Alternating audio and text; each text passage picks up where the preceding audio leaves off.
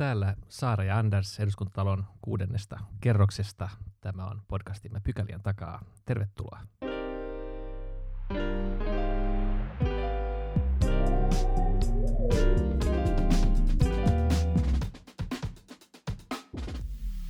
Mennään ensimmäiseen pykälään. Aiheena tänään USAn presidentinvaalit – kun sovittiin tästä haastattelusta Charles Lunis Pasternakin kanssa, niin itse ajattelin, että, että harmittavasti tämä nyt tulee kaksi-kolme päivää vaalien jälkeen, kun kaikki uutiset on jo monta kertaa pureskeltu ja läpikäynti, mutta eipä siinä niin käynytkään. Tilanne on vielä täysin päällä ja eh, Nevadassa, Arizonassa, Georgiassa, Pennsylvaniassa, eh, North Carolinassa ja ehkä vähän muuallekin vielä lasketaan hikihatussa ääniä kaduilla. Jos hyvin käy, niin saadaan podcastin aikana vaalitulos Joo, että nyt on vain tietenkin kiinni siitä, että mun pitää nyt leikata tämä kasaan vähän nopeammin kuin, kuin yleensä, mutta tilanne on siis äärimmäisen epävarma.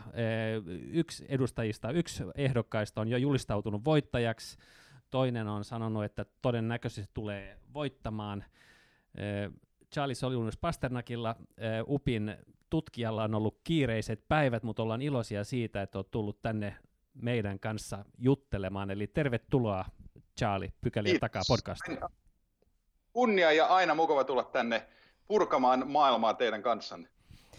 Joo, mehän sovittiin jo silloin, kun viimeksi olit meidän vieraana ennakoimassa tätä, tätä vaalikampanjointia, että, että sitten kun vaalitulos on selvillä, niin tulet takaisin. Ja melkein onnistuimme siinä, mutta tässä ääntenlaskennassa kestää. Kerro nyt päällimmäiset tunnelmat, kun olet saanut asiaa varmasti kommentoida vähän moneen suuntaan. Um, joo, no päällimmäiset tunnelmat on, että vaikka sanaa ylikäytetään, niin kyllähän me eletään ennennäkemättömiä päiviä. Koska se, että vaalitulos ei selviäisi äh, heti, äh, niin se oli ehkä se todennäköisin skenaario. Äh, itse näin, että vain jos tulee tämä niin 15-20 prosentin megavoitto Bidenille, että se selviäisi. Uh, mutta se, joka on ollut ehkä shokeravinta, ei yllättävää, mutta shokeravinta, on kyllä istuvan presidentin ei edes käytös, vaan se niin kuin jatkuva järjestelmällinen ja siis osa hänen kampanjastrategiaansa, että se ei ole sen, hän on keksinyt tämän demokratian peruspilareiden niin kuin kyseenalaistaminen ja, ja maankaviminen niiden alta. Se, se on kyllä, voin vain kuvitella, että jos joku eurooppalainen valtiopäämies sanoisi tällaisia asioita maansa vaaleista ja demokratiasta, niin kyllä kuultaisiin aika paljon kritiikkiä ja syystäkin. Joo, juuri näin. Tämähän oli oikeastaan kaikki ennakoitua, osattiin valmistautua siihenkin, että ääntenlaskennassa voi kestää, ja osattiin valmistautua siihenkin, ja, ja Trump itse on tätä pohjustanut aika pitkään, että, että hän saattaa kyseenalaistaa tämän, tämän tuloksen ja luoda epävarmuutta tähän laskentaan, mutta ehkä se varsinainen kysymys nyt melkeinpä tuloksesta riippumattakin on se, että mitä tapahtuu tuloksen äh, varmistumisen jälkeen, ja ennen kaikkea varmasti maailma seuraa sitä, että miten republikaanit puolueena tulee suhtautumaan tähän tilanteeseen. Kyllä, mä luulen, että tämä on juuri se avain, miten republikaanipuolue. Nythän ollaan nähty yksittäisiä senaattoreita, kongressin edustajia, jotka on sanoneet käytännössä, että ei se mene näin, kun Trump sanoo, että kaikki äänet lasketaan ja, ja niin edelleen. Mutta puolueena selvästi vielä vähän katsotaan, ähm, ajetaan, jos ei kahdella, niin kolmella tai neljällä eri vankkureilla tässä hyvin selvästi. Ähm, joo, jotkut yrittää saada vähän etäisyyttä Trumpiin, mutta jos kävisi niin, että Trump nyt voittaa, niin mä luulen, että kestäisi mikrosekunnin ennen kuin kaikki nämä samat henkilöt nyt niin kuin taas on tukemassa Trumpia. Ähm, se on todellakin tärkeää. Äh, jos kaikki mediat, Fox News mukaan lukien nyt seuraavan päivän aikana tai viikon aikana jonakin, jonkin tuntiin sanoo, että Joe Biden on valittu seuraavaksi presidentiksi, normaali vastaehdokashan soittaisi Bidenille ja sanoisin, että, että hyvä kisa, onnittelut Mr. Future President. Äh, ehkä ollaan kaikki kolme samaa mieltä, mutta en tiedä. Itse ainakin olen, että näinhän ei tule käymään Donald Trumpin suhteen. En usko, että hänettä pitää kantaa valkoisesta talosta, mutta hän tulee jatkomaan strategiansa mukaisesti. Ja tässä on juuri se, että tämä on kaikki esisuunniteltua kyseenalaistamaan vaaleja, hän on jo sanonut, että hänen mielestään hän on se voittaja. Jos hän ei voita, sitten oli vilpilliset vaalit. Mä luulen, että hän tulee jatkamaan tätä, niin kuin, jos ei hamaan tulevaisuuteen asti, niin ainakin seuraavat viikot ja kuukaudet, koska hänelle riittää sitä niin kuin audienssia, kuulijakuntaa vastaanottamaan tätä viestiä. Joo, tässä Twitterissä eh, ihmiset on ruvennut jakamaan itse Saara Sofia mukaan lukien edellisten hävinneiden ehdokkaiden näitä concession, concession speechejä, ja, ja itse muistaa, niin kun, mitä itse oli mieltä George Bush nuoremmasta esimerkiksi silloin, niin hän tuntuu niin kuin todelliselta valtiomieheltä tämän, tämän päivän mittapuun mukaan, puhumattakaan nyt sitten George äh, Bush vanhemmasta tai, tai John McCainista, että, että jotenkin me totutaan helposti muuttuneeseen poliittiseen ilmastoon ja muuttuneeseen tapaan puhua ja, ja, ja sen myötä myöskin niin kuin odotukset muuttuu. Nyt mainitsit sen, että, että jotkut republikaanit on, on, tota, on vähän ehkä toppuutellut Trumpia, mutta, mutta kyllä sellaiset kuin Ted Cruz ja jossain määrin muista Lindsey Grahamkin on lähtenyt mukaan tähän, tähän keskusteluun, joka, jos, jolla pyritään nytten kyseenalaistamaan vaalitulos luuletko, että tällainen puhe kiihtyy ja kenen, kenen sä oletat, että, tai kuka sä oletat, että republikaanista puolueesta voisi nousta esiin niin kuin johtajaksi tässä mielessä? Joku, joka voisi niin kuin jotenkin pyytää, että, että suhtaudutaan tähän asiaan niin demokratia, demo, demokratian pelisääntöjen mukaan ja, ja tota, muistutetaan siitä, että, että millä säännöillä näissä nyt yleensä pitää pelata. Tota, vertauskuvaa surffaajaan. Mahdollisia presidenttiehdokkaitahan on, siis 2024 eteenpäin. Nyt nähdään, löytyykö puolueesta joka, joka osaa taimata tämän täydellisesti, eli että he tulisi ulos aika vahvasti Twitterissä muualla, niin että he voi osoittaa, että hei, sanoin ja tein tämän ennen kuin. Heti jälkeenpäin tulee tulos, joka vahvistaa, että Trump ei enää ole se poliittinen äh, tavallaan niin kuin, virassa oleva haastaja parin kuukauden kuluttua, niin sellaisella henkilöllä hän niin kuin, they could ride the wave, uh, ei vain nytten, mutta puolueensa johtoon. Uh, mutta kun sanoin, että jotkut näistä, niin kuin esimerkiksi senaattori Rubio on nyt toppuutellut, hän on myös henkilö, joka ihan päripäivää sitten Floridassa uh, huuteli, että miten mahtavaa oli, että Trumpin uh, kannattajat oli piirittänyt Bidenin uh, kampanjabussia ja muuta että tota, niin en mä nyt ihan tiedä, että voisiko poliittisesta selkärangasta puhua näiden henkilöiden suhteen. Äh, vaikea nähdä, kuka se on, koska jos tämän saa väärin, eli sanoo nyt jotain poikkiteloin Trumpin suhteen ja Trump voittaa, niin sitten hän ei ehkä kannata sitä niin kuin poliittista pitkän ajan urasuunnitelmaa tehdä. Sitten tulee kyllä moukari esille monelta suunnalta, niin se on haastava, mutta pitää sanoa näin henkilökohtaisesti, ehkä ei tutkijana ei mua kauheasti käy sääliksi näitä republikaanipuolen niin kuin edustajia tässä. He on itse keittäneet tämän sopan hyväksymällä Trumpin käytöksen, puhetyylin, toiminnan nyt monen monta kertaa. Se on Trumpin puolue, vaikka siitä pyritään niin kuin, ottamaan askel sivulla. Kyllä, kyllähän se näin on nähtävä ja, ja myös se kertoo siis Yhdysvalloista, että, että Trumpin suosio kaikkien niiden neljän vuoden aikana tapahtuneiden tapahtumien ja, ja tietojen jälkeenkin on siis äänimäärissä kasvanut, että hän tulee saamaan isomman äänimäärän kuin, kuin neljä vuotta sitten, että et se ei kerro ehkä nyt ainoastaan siitä, siitä puolueen ydinpäättäjäjoukosta, vaan, vaan myös yhdysvaltalaisista yleisesti, että et jollakin tavalla se riittävän ison joukkoon puree ja, ja ehkä yllättävänkin ison äh, ottaen huomioon, miten tiukka tämä, tämä kisa nyt on. Mutta puhutaan vielä hetki siis Trumpista ja, ja hänen tulevaisuudestaan. Mehän ei, ei tiedetä nyt, miten, miten tulee käymään vielä varmasti, ja, ja varmaan just tätä poliittista pelisilmää nyt siellä republikaanien potentiaaliset tulevat ää, nousukkaat ja, ja kellokkaat niin pohdiskelee. Miten sä näet, että Trumpin rooli ää, muuttuu siis siinä vaiheessa, jos hän häviää. Republikaanit, kokeeks he, että he on, on siinä vaiheessa hyötynyt Trumpista sen, mitä he voi hyötyä, ja että he kykenisivät ikään kuin muuttamaan sitten suuntaa ja, ja toimintatapaa, vai onko tämä niin Trumpismi nyt, nyt niin tiukasti republikaanien politiikassa, että sitä ei ihan hevillä karisteta? Um, tähän voisi käyttää monta jaksoa tähän keskusteluun. Um, Jenkeissä on jo ollut, mutta on, on tullut selvemmäksi tämä keskustelu, että mikä on republikaanipuolueen tulevaisuus. Yksi ajatus on, että se NS palautuu siihen, mikä se oli, um, mutta silloinhan se palautuu versioon, joka mahdollisti Trumpin. Toinen on käytännössä tämä niin aloitetaan alustaversio. En näe sitä todennäköisenä, koska näissäkin vaaleissa, asia joka ei ole niin kuin näkynyt Suomessa niin paljon, niin tähän oli menestys republikaanipuolueelle, koska osavaltiotasoilla um, he voitti um, niin kuin lisää paikkoja, joka on erittäin tärkeää tänä vuonna, koska tehtiin väestönlaskenta, joka tarkoittaa, että republikaanit saa entistä suuremmassa niin kuin, määrässä näitä äänestysalueita Jenkeissä rii, pi, piirtää ne uudelleen. Noin 40 prosenttia alueista on täysin republikaanien nyt. Niin miksi rikkoa tällainen puolue, kun se on poliittisesti niin kuin menestynyt ja vallassa? Um, Trumpismi on tavallaan, uh, se on niin kuin haukkumasana, mutta se kuvaa sitä jännää koalitiota, koalitiota jota, jolle Trump on puhutellut, jotka äänestää republikaaneja. Ihmisiä, joita voi sanoa oikeasti, että globalisaatio on potkinut päähän. Suomessa osa esimerkiksi perussuomalaisen äänestäjäkunnassa tulee tähän. Pitää sanoa, että hei, 3-40 vuoteen heidän tulotasonsa on pysynyt tasaisena ja näin.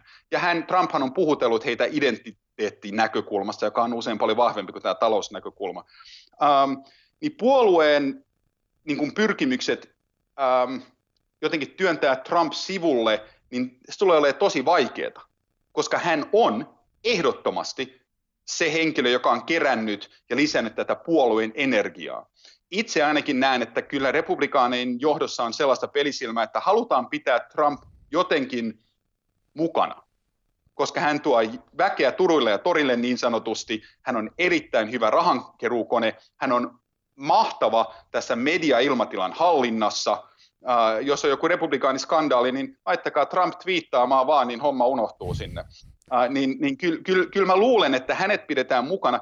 Kyse on, haluatko hän pelata tätä peliä ja onko hänellä varaa? Mä heitän nyt yhden tällaisen random ajatuksen. Mitä jos Amazon Prime tai Netflix sanoo, että Mr. President, we know you have some debts coming up. Yli 400 miljoonaa dollaria, joista me vain tiedetään, niitä voi olla paljon enemmänkin me maksetaan sulle 200 miljoonaa dollaria siitä, että se niin kuin seurataan ja tehdään tällaista reality TV-dokkaria, sulla on oma show, saat tehdä mitä haluat, tässä on budjetti, maksetaan sulle 200 miljoonaa. Miksei Trump tekisi sitä? Ja sitten hän voisi haukkua niin kuin Washingtonia ja republikaanipuolueiden demokraatteja ihan mitä hän haluaisi. Ja hän saisi sen niin kuin, tämän uh, adulation, niin kuin sen niin kuin kuulijakunnon niin kuin rakkauden siinä samalla. Niin Trumpilla on varmaan aika monta eri vaihtoehtoa että mitä hän haluaa tehdä, niin kyllä mä sanoisin, että hän saa valita, ei niin paljonkaan republikaanipuolue. Joo, hänellä on epäilemättä paljon vaihtoehtoja, on, on, ja sikäli, tai jos hän nyt häviää ja, ja, ja palaa ikään kuin edelliseen todellisuuteensa, niin, niin on mielenkiintoista kyllä nähdä, että, että minkälaisen polun hän valitsee. Mutta jos palataan tähän republikaanipuolueeseen, niin nythän sekä Biden että Trump on saanut enemmän ääniä kuin kukaan presidenttiehdokas ikinä. Eli molemmat on toki, tosiaan saanut äänestäjänsä liikkeelle, kun pohditaan sitä, että, että miksi tulos aika monessa osavaltiossa eroaa niin suuresti näistä tota, mielipidekyselyistä, niin yksi syy lienee se, että Trump kiersi aktiivisesti ja sai nämä tota, maaseudun asukkaat monessa, monessa vaankielivaltiossa sitten kuitenkin varsin hyvin liikkeelle. Ja jos katsoo sitä republikaanisen puolueen nyt äänestäjäkuntaa ja profiilia, niin, niin se, joka ainakin tästä Suomesta käsin mietityttää, on se, että, että siellä on nyt paljon kouluttamatonta alempien sosiaaliluokkien väkeä, väkeä jotka kuitenkin niin kuin lähtökohtaisesti, tai heidän intressissä ehkä pitäisi olla pikemminkin demokraattinen politiikkaa, demokraattien edistämiä asia, asioita, niin kuin sosiaaliturva ja Medicare, tällaiset kysymykset, mutta kuitenkin he valitsevat ilmeisesti identiteettisyistä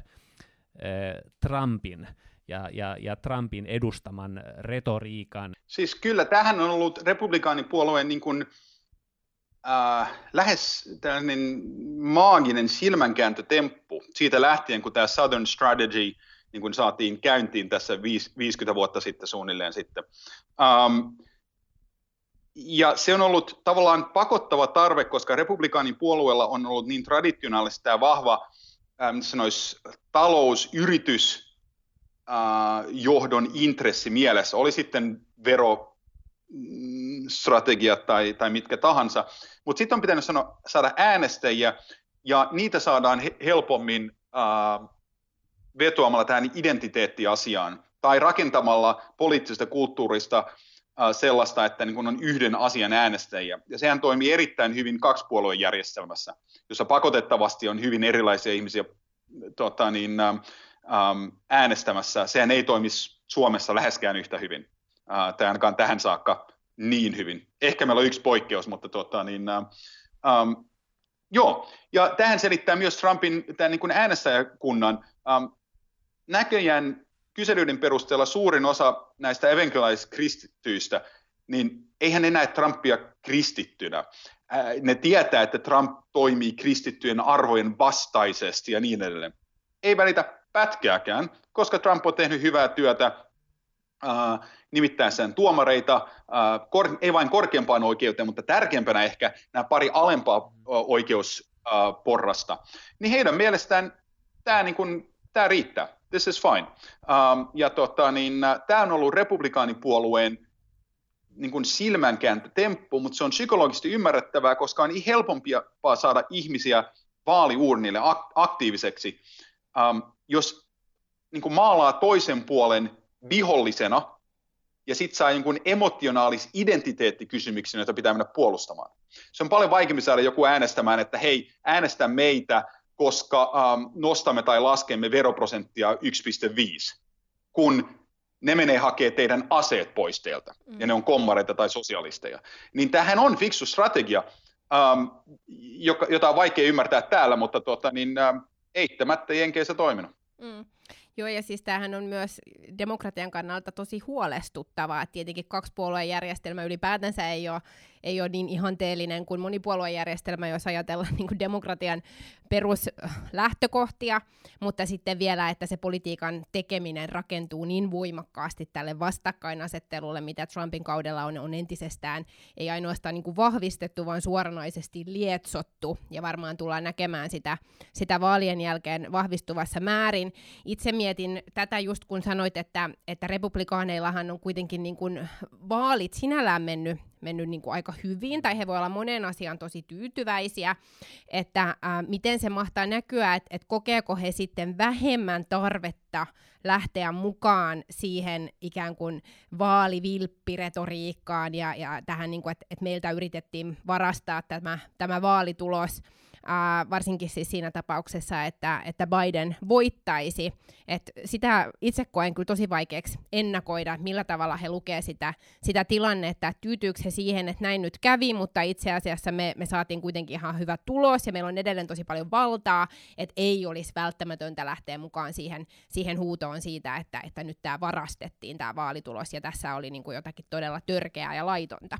Joo, se on, se on niin kiinnostavaa, mutta se, se kertoo siitä no kaksinaamaisuus on, on niin kuin diplomaattinen tapa sanoa se, um, että et mitään niin kuin poliittisia periaatteitahan tässä ei olisi, koska jos sä kyseenalaistat puolueena um, koko vaalijärjestelmän, niin sun pitäisi kyseenalaistaa kaikki omat poli- poliittisetkin hyödyt siitä, eli paikat, missä on voittanut.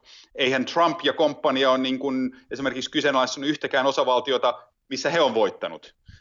Um, tuota, niin, republikaanien puolueen hyöty tästä niin kauan kuin on mahdollisuus, että Trump voidaan valita, heidän on pakko organisaationa tukea tätä kahdesta syystä, ähm, niin että he ei näytä kaksinaamaisilta omille äänestäjilleen, mutta yksittäisellä tasolla niin, että he säästyvät, jos tulisi Trump kakkonen, voitte kuvitella, minkälainen Twitter ja muu tulitus tulisi Trumpilta, jos nyt on ollut se republikaanipuolueen juniorijohtaja, joka vastustaa tätä. Niin, niin kyllä mä luulen, että heidän on pakko niin kauan kuin on mahdollista niin tukea Trumpia. Um, mutta tämä niin kuin, miten sanoisi, poliittinen selkärangattomuus näkyy jo niin kuin kampanjassa, missä Pennsylvaniassa pitäisi lopettaa ääntenlaskenta, koska Trump on he- edessä, ja sitten Arizonassa sitä pitäisi jatkaa. Eli niin tällainen koherenssi on ihan turha odottaa. Um, ja ehkä me odotetaan sitä, mutta kysymys on, että miten normi äänestäjä sen vastaanottaa, ja ei he suurimmin välitä väitä. Joo, sehän on yksi oppi, jonka moni senaattori ja, ja kongressiedustaja on kokenut, että, että tota, tai todennut viimeisen kauden aikana, että Trumpia vastaan ei kannata juuri pyristellä. Lindsey Graham, hän vähän yritti alussa ja, ja kääntyi sitten nopeasti Trumpin puoleen. Jeff Flake yritti aika pitkään, kunnes hän, sitten, hän sitten jätti, jätti senaatin, ja, ja nyt kaikki on niin kuin kiltisti mukana siinä Trumpin junassa, kunnes sitten tapahtuu joku käännös ja sitten katsotaan, että missä, missä, missä tilanteessa on syytä, syytä jäädä pois. No nyt siis tosiaankaan ei tiedetä, eh, mitä tapahtuu, mutta jos nyt lähdetään siitä lähtökohdasta, siitä nä- näkökulmasta, joka näyttää olevan todennäköisin nytten, että Trump niukasti häviää, niin, niin mitä sä luulet, että tapahtuu siinä tilanteessa kahden seuraavan kuukauden aikana, ennen kuin tulee varsinainen vallan vaihto? Mitä mahtaa tapahtua USAn politiikassa ja, ja, ja etenkin mitä Trump vielä yrittää tehdä eh, valkoisesta talosta käsin? No sanotaan, että, niin, että voidaan niin lähettää keskustelu jostakin, niin sanotaan, että nyt seuraavan viikon aikana, äh, voihan se tapahtua tänäänkin, um, käytännössä kaikki päämediat sanovat, että we predict ja että Bidenista on valittu seuraava Yhdysvaltain presidentti mukaan lukien Fox News. Um, taas sanon, mä en usko, että Trump tulee heti myöntymään tähän. Um, voi olla, että hän, hän niin kuin tavallaan kiertää sen sanomalla, että meidän mielestä olemme voittaneet, mutta tota, niin deep state, fake news media, kaikki muut nyt niin kuin pakottavat meidän tähän tilanteeseen. Um, tämä tulee vaikuttamaan, jos Biden voittaa, siihen niin kuin vallan siirtymisprosessiin, uh, joka on tavallaan alkanut nyt. Bidenille an, annettiin ensimmäiset tällaiset niin kuin, uh, pre-presidential briefaukset koronasta, turvallisuudesta. Uh, Secret Service on näkeen lisän, lisännyt hänen turvallisuussettiään niin ja niin edelleen. Um, mutta jos Trump ja hänen niin kuin, kampanjatoimistonsa ja, ja valkoisessa talossa olevat henkilöt ei hyväksy tätä legitiiminä, niin miksi ne rupeisi edesauttamaan Bidenin tätä vallan siirtymistä, vaikka Biden nimittäisi tulevan puolustusministerin ja, ja kaikki tällaiset. Um, tämähän ei ole hyvä asia. Uh, globaalisti nähtynä, niin jos nyt on joku NS-roistovaltio, niin nythän on aika hyvä ta- aika toimia, voisi sanoa. Uh, mä luulen, että Trump tulee jatkamaan um, tätä retoriikkaa, että vaalit on varastettu, vaalit on varastettu, vaalit on varastettu nyt itse asiassa kävi just niin, että meidän podcastin aikana ää, Biden on mennyt Georgiassa ohi ää, 900 reilulla äänellä, ja, ja meidän aloittaessa oli, oli ne, reilut 400 ääntä ää, perässä, eli elämme kyllä ihan tämän, tämän vaalin ratkaisun. Olemme hermolla. Ky- kyllä. Tähän ikävä kyllä tarkoittaa varmaan sitä, että ähm, kun noin paljon äänistä on laskettu, että pysytään siinä puolen prosentin sisällä, jolloin tulee uudelleen lasku, ja jos ääniä on sellainen viitisen miljoonaa, niin niitä ei ihan päivässä lasketa, ja tota, niin tähän päälle vielä eri oikeuskanteet, niin näitä oletan, että Trumpin kampanja jatkaa. Tähän saakkahan käytännössä Trumpin kampanja ei osoittanut yhtäkään tällaista niin kuin edes mahdollisesti toimivaa oikeusstrategiaa millä he kyseenalaistaisi oikeissa, oikeissa, oikeissa osavaltioissa oikeat strategiat, millä sitten heitettäisiin ei vain kymmeniä tai satoja, vaan tuhansia tai kymmeniä tuhansia ääniä pois. Uh, mutta epäilisin, että he yrittävät, ja Georgiassa, jos joku tällainen 900 äänen ero jää, niin kyllä todellakin pakko laskea ihan lain mukaan uudelleen. Mm. Joo, varmasti siis tätä jälkipyykkiä riittää, vaikka sinne korkeimpaan oikeuteen ei, ei, ei ihan niin vaan mennä, miten, miten istuva presidentti yritti tuossa kesken ääntenlaskun huudella, vaan, vaan siihen on monta, monta mutkaa matkassa. Mutta kysytään nyt vielä loppuun, että ää, virkaan astujaisia pitäisi viettää 70 jonkun päivän, päivän päästä, reilun pari kuukauden päästä, niin, niin tullaanko kuitenkin kaikki tämä soppa selvittämään siihen mennessä ja, ja silloin uusi presidentti sitten astuu virkaan? No me tiedetään, että, tiedetään, että Yhdysvalloissa tulee olemaan presidentti myös 21. 2. 23. tammikuuta. Todennäköisintä juuri nyt on, että se on Joe Biden. On mahdollista, että se on Donald Trump, ja on hyvin, hyvin mikroskooppinen mahdollisuus, että se olisi joku muu, mutta silloin pitää, silloin pitää tapahtua no on vuosi 2020, niin voihan Marsistakin tulla ihmisiä, niin tota ei tiedetä, mutta äh, kyllä, siis meillä on, on presidentti. Ähm, jos tämä prosessi kestää kauan, niin se tulee vaikuttamaan Bidenin presidenttiyden alkuun. Eli siihen historialliseen sataan ekaan päivään, jolloin niin on energiaa ja äänestäjät yleensä antaa anteeksi kaikenlaista ja voisi tehdä jotain, niin eiköhän näihin ekaan sataan päivään, niin niitä teitä yritetään hiekoittaa ja hidastaa tai, tai, tai, tai muuten tehdä Bidenin elämä vaikeaksi. Jos se on Trump, niin luulen, että tullaan kyllä näkemään ähm, puheita, tapahtumia, tekoja, jotka osoittaa, että Yhdysvaltojen demokraattinen järjestelmä on äh, ainakin jotkut pilarit on murentumassa. Ikävä kyllä, koska mä epäilen, että jos Trump jotenkin voittaa tämän, niin hän ei kyllä anna anteeksi. Ähm, hän on aina sanonut, että jos joku hyökkää hänen puun, niin lyö takaisin kaksi kertaa kovempaa. Niin Yhdysvaltojen yhteiskunnan puolesta niin pelkään kyllä, jos näin kävisi, mutta kyllä meillä, eiköhän meillä presidentti on, ja todennäköisintä on, että hänen nimensä on Biden. Kiitos Charlie tästä keskustelusta. Eletään pohjoisamerikkalaisen politiikan asiantuntijan kulta-aikaa. Tämä ei varmaan ole ensimmäinen haastattelu, mikä sulla on takana, ja musta tuntuu, että, että sulla on niitä varmaan jonkun verran vielä edessäkin, mutta tota, oli hauska saada sut taas mukaan podcastiimme, ja, ja, ja joutunemme palaamaan ehkä näihinkin aiheisiin, mutta kiitos vierailusta. Hei, teidän kanssa keskusteluminen on aina hauskaa, niin toivottavasti palataan.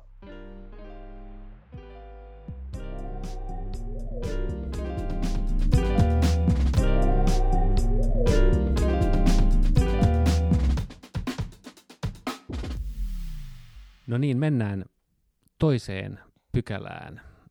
Eilen oli kyselytunti ja siinä nousi ehkä muutama teema esille. Toisaalta tämä vastaamokeissi, jota ei ehditty itse asiassa kyselytunnilla pohtia silloin, kun, silloin, kun se tota, tapaus oli kuumimmillaan, ja, ja, ja toisaalta terrorismitapaukset Euroopassa. Ja kyselytunti aloitettiin nimenomaan tällä viimeisellä. Perussuomalaiset kysyi terrorismista eh, ja, ja nimenomaan näistä tapauksista. Ja eh, siinä samassa taisivat suunnilleen väittää, että hallitus nyt ei ottanut näistä suunnilleen etäisyyttä, vaikka, toki, vaikka se toki ei, ei, ei pidä paikkansa, mutta mitä ajatuksia tämä herätti?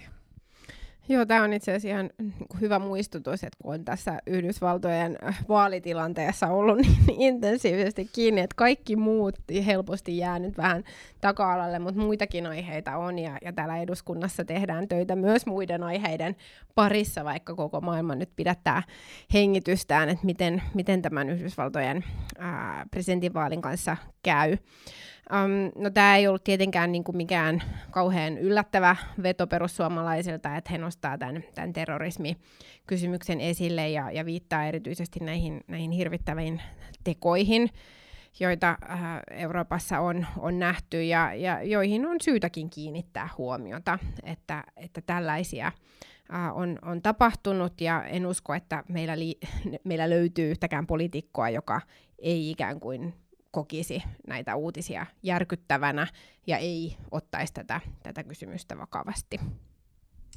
Joo, perussuomalaiset tietenkin tähän on, on se tietty oma ö, tulokulmansa ja mielellään nostavat näitä asioita sen kautta esille. Eli perussuomalaiset tämä on, tämä on lähinnä maahanmuuttokysymys ja sen myötähän keskustelu kyllä nopeasti sitten meni vaikka palautuksiin, palautus, palautusjärjestelmään, sen, sen potentiaalisiin ongelmiin suojelupoliisihan julkaisee säännöllisesti eh, kansallisen turvallisuuden katsauksen, ja se julkaistiin tässä ihan muutama päivä sitten, ja siinä Supo nosti esille Suomen tilannetta ajatellen kaksi ongelmaryhmää, joista toinen oli äärioikeisto, toinen eh, nämä islamistiset järjestöt, ja asetti ne kutakuinkin niin kuin samalle viivalle. Ja molempien kohdalla suojelupoliisi totesi, että nämä kansainväliset yhteydet on, on olemassa, ja ne tekevät sitten tästä haasteesta eh, erityisen mm. erityisen niin kuin vakavan.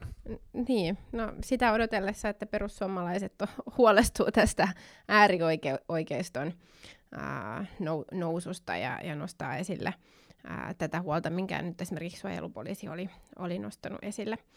No sitten oli lisäksi tämä vastaamo-case, joka myös järkytti suomalaisia ää, ihan ää, todella laajasti ja, ja myös täällä eduskunnassa yli puoluerajojen. Siitäkin jälkipyykki tulee varmasti kestämään aika kauan, mutta äh, kyselytunnillakin taidettiin puhua ehkä erityisesti tästä, että miten näitä uhreja on nyt tässä akuutissa tilanteessa pystytty auttamaan ja, ja tukemaan. Että tämähän oli oli tällaiseen niin kuin suuronnettomuuteen verrattavissa ja, ja jossakin taidettiin mainita, että rikoksena myös äh, suurin uhrimäärä, mitä on, on Suomessa nähty. Joo. Eli, eli todella isoa joukkoa koskeva vakava rikos, johon ei ollut olemassa järjestelyjä, miten tuke, tuetaan ja autetaan. Ja itse asiassa järjestöt ää, joissa niin kuin esimerkiksi vapaaehtoisten rooli on, on keskeinen, niin oli niitä, jotka, jotka kaikkein nopeammin kykeni reagoimaan ja, ja tuomaan apua ja tukea. Ja itse asiassa kiinnostava yksityiskohta oli sekin, että EK, jonka tehtäviin tämä asia ei sinällään kuuluisi ollenkaan, niin, niin taisi olla ensimmäinen toimija, joka julkaisi tällaisen listan, miten kannattaa toimia, ohjeita okay. ja neuvoja uhreille. Joo, siis tähän on reagoitu niin monella tavalla ja musta tuntuu, että, että he tai hän, joka teki tämän, niin hän ei varmaan kyllä laskenut sen varaan, että että, että jotenkin kansa nousisi näin voimakkaaseen vastarintaan. Että molemmathan on todennut, että, että heitä on kiristetty ja haistakaa paska, ja, ja, ja jos, jos on siitä kiinni, niin voitte levittää käytännössä mun tietoja, että, tota, että ihmiset on kyllä niin kuin mennyt aika tiukkaan vastarintaan, ja musta tuntuu, että, että, että kovin suurta rahallista hyötyä tästä ei, ei varmaan sille kiristäjälle tule, mutta, mutta siinä vaiheessa, kun hän tai he joutuvat kiinni, niin, niin tota, kyllä voin, voin kuvitella, että ainakin käsi, heidän käsittely julkisuudessa tulee olemaan aika, aika kovakourasta. Eh, onhan pohti, on to, pohdittu ihan niin kuin sanoit, että mitä, mitä, mitä näitä nyt uhria pitäisi auttaa, ja yksi yksi tapahan on se, että kaikille annetaan uusi henkilötunnus, sitä on pohdittu hallituksen sisällä, mutta sehän on kyllä monella tapaa aika hankala asia, että kun henkilötunnus vaihtuu, niin silloin kyllä menee elämä sekaisin kaikin puolin, että silloin pitää kyllä niin kuin todella monet dokumentit eh, vaihtaa moneen paikkaan olla yhteydessä, eli jos siihen mennään, niin, niin veikkaan, että se varmaankin on kyllä niin kuin hakemuksen pohjalta ja, ja tarvetta arvioiden, ja kuvittelen, että aika moni ei varmaan koe tarvitsevansa sitä, mutta, mutta monet ehkä kylläkin.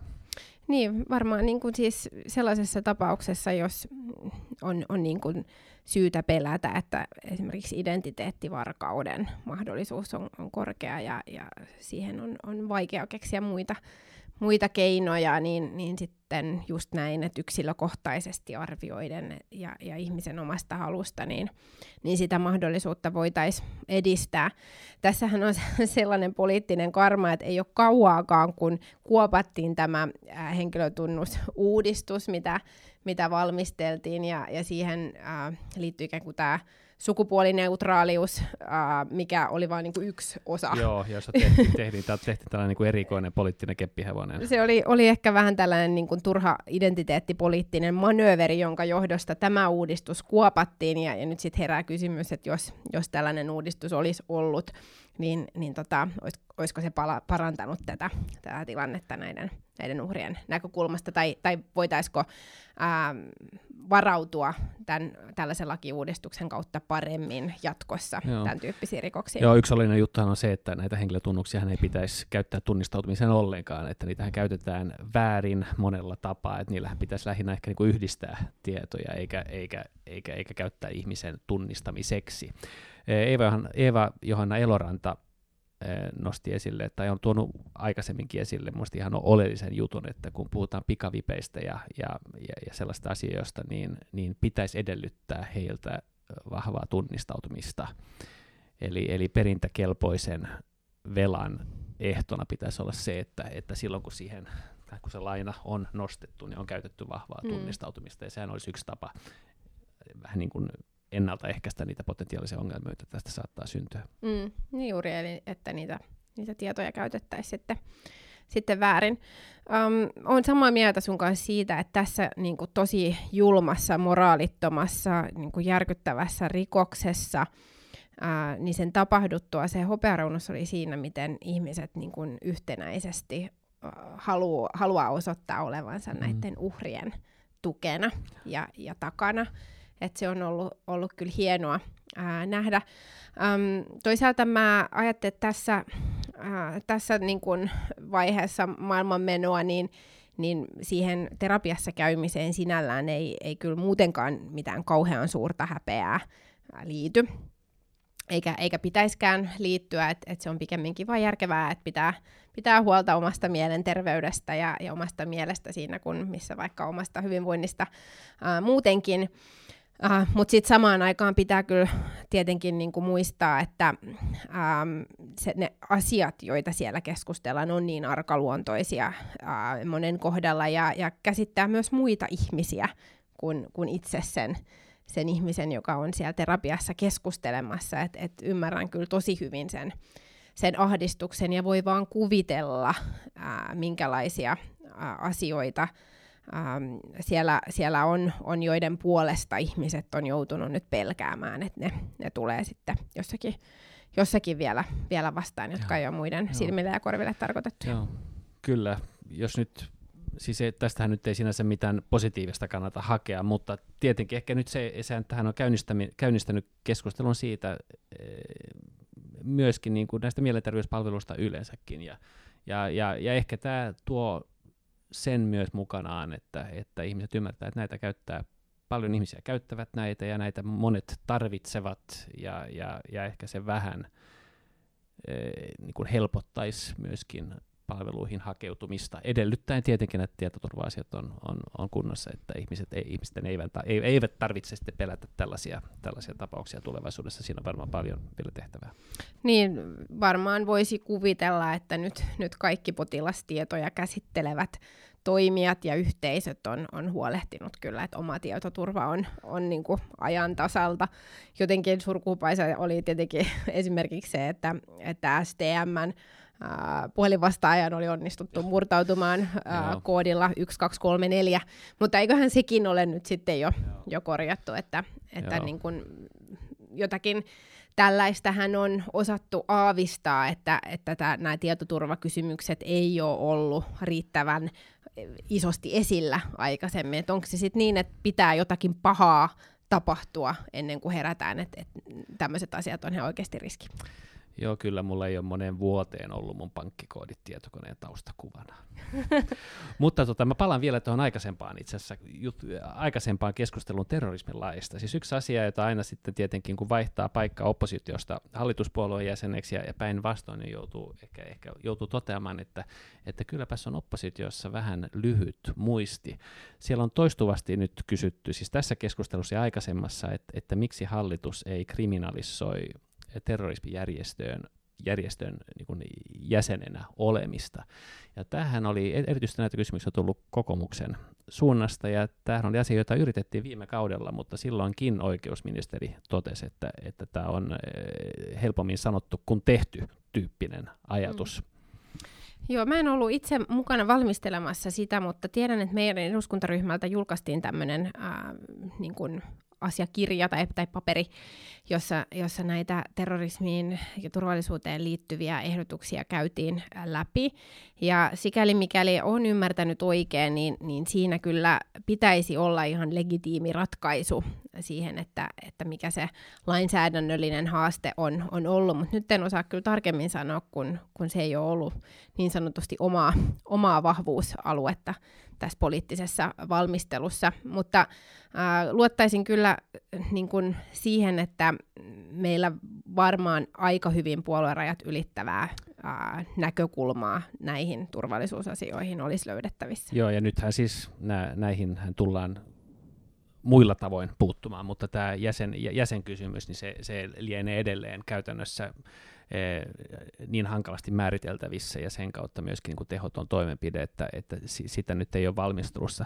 Toinen asia, mitä siihen liittyen kysyttiin, oli tämä kaksoiskansalaisuusongelma, että, että koska aiotaan mahdollistaa se, että kaksoiskansalaisilta viedään Suomen kansalaisuus sikäli kun, kun, kun syyllistyvät tällaiseen, ja siihen oli Ohisalolla helppo vastaus, että se on jo tehty tämän hallituksen toimesta mahdolliseksi. Eli se asia on järjestetty, mikä ilmeisesti myöskin oli mennyt oppositiosta oppositiolta ohi. Mutta tällainen kyselytunti siis tällä kertaa. Joo, ja ensi viikolla varmaan sitten taas uusia aiheita, mutta aiheita riittää.